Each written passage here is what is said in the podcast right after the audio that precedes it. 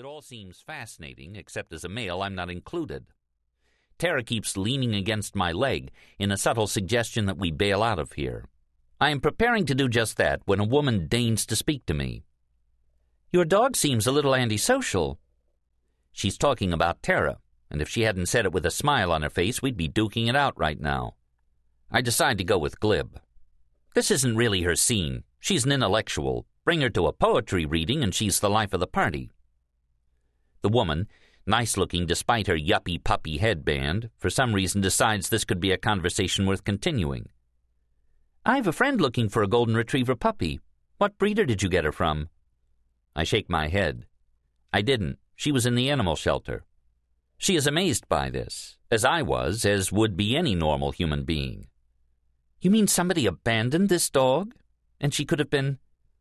She doesn't want to say killed or put to sleep, so I take her off the hook with a nod. She was on her last day when I got her. The horrified woman calls some of her friends over to tell them this story, and before I know it, I'm holding court in the middle of maybe twenty women, all of them gushing over my sensitivity for having rescued this dog. The dog in question, Tara, stands dutifully by my side, enduring the embarrassment and apparently willing to let me take the credit, even though she was the one stuck in that shelter.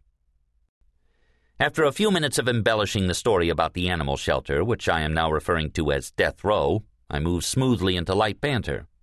This is interrupted by a woman standing toward the back. Hey, aren't you that lawyer who won that big case? I saw you on television. Andy Carpenter, right?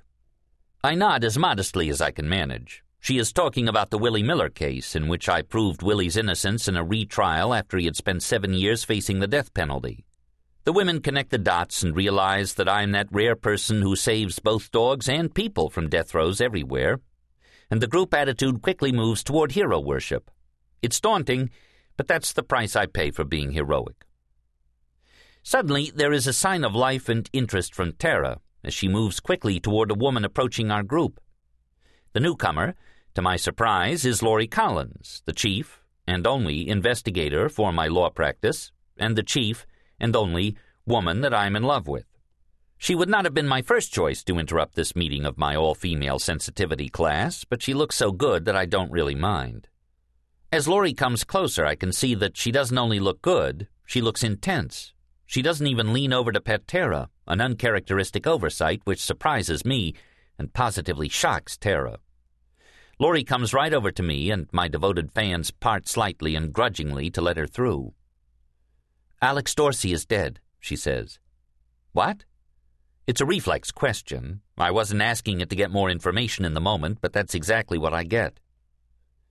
Somebody decapitated him, then poured gasoline on his body and set it on fire. If you ever want to get rid of 20 adoring women, I know a line you can use. My fans leave so fast you'd think there was a 70% off sale at Petco. Based on the gleam in Laurie's eye, that's exactly what she expected. Within moments, it is just Laurie, Tara, and myself. Sorry to interrupt, Andy, she says. At first, I wasn't sure it was you. I thought it might be a rock star. I put on my most wistful look. For a moment there, I was. You up for breakfast at Charlie's? Because I'd like to talk to you about Dorsey. Okay, I say, I'll meet you there. She nods and walks to her car. I'm going to drop Tara off at home and then go to Charlie's, which is just five minutes from my house. On the way there, I reflect on Dorsey's death and what it might mean to me. The answer is that it means absolutely nothing at all to me except for the impact it will have on Laurie, but that will be considerable. Alex Dorsey was a lieutenant in the Paterson Police Department when Laurie was making detective, and she was assigned to his command at the time of her promotion. It didn't take long for her to realize that whatever he once had been, he had ceased to be a very good cop. If there was an easy way out, Dorsey would find an even easier one. He was a walking billboard for the 20 year retirement rule, although obviously he had chosen to take his retirement while still on the job. It took a while longer for Laurie to realize that laziness was not Alex Dorsey's biggest vice. Like most of her colleagues, she had heard the rumors that Dorsey was on the take, but she came to believe that the truth was something even worse.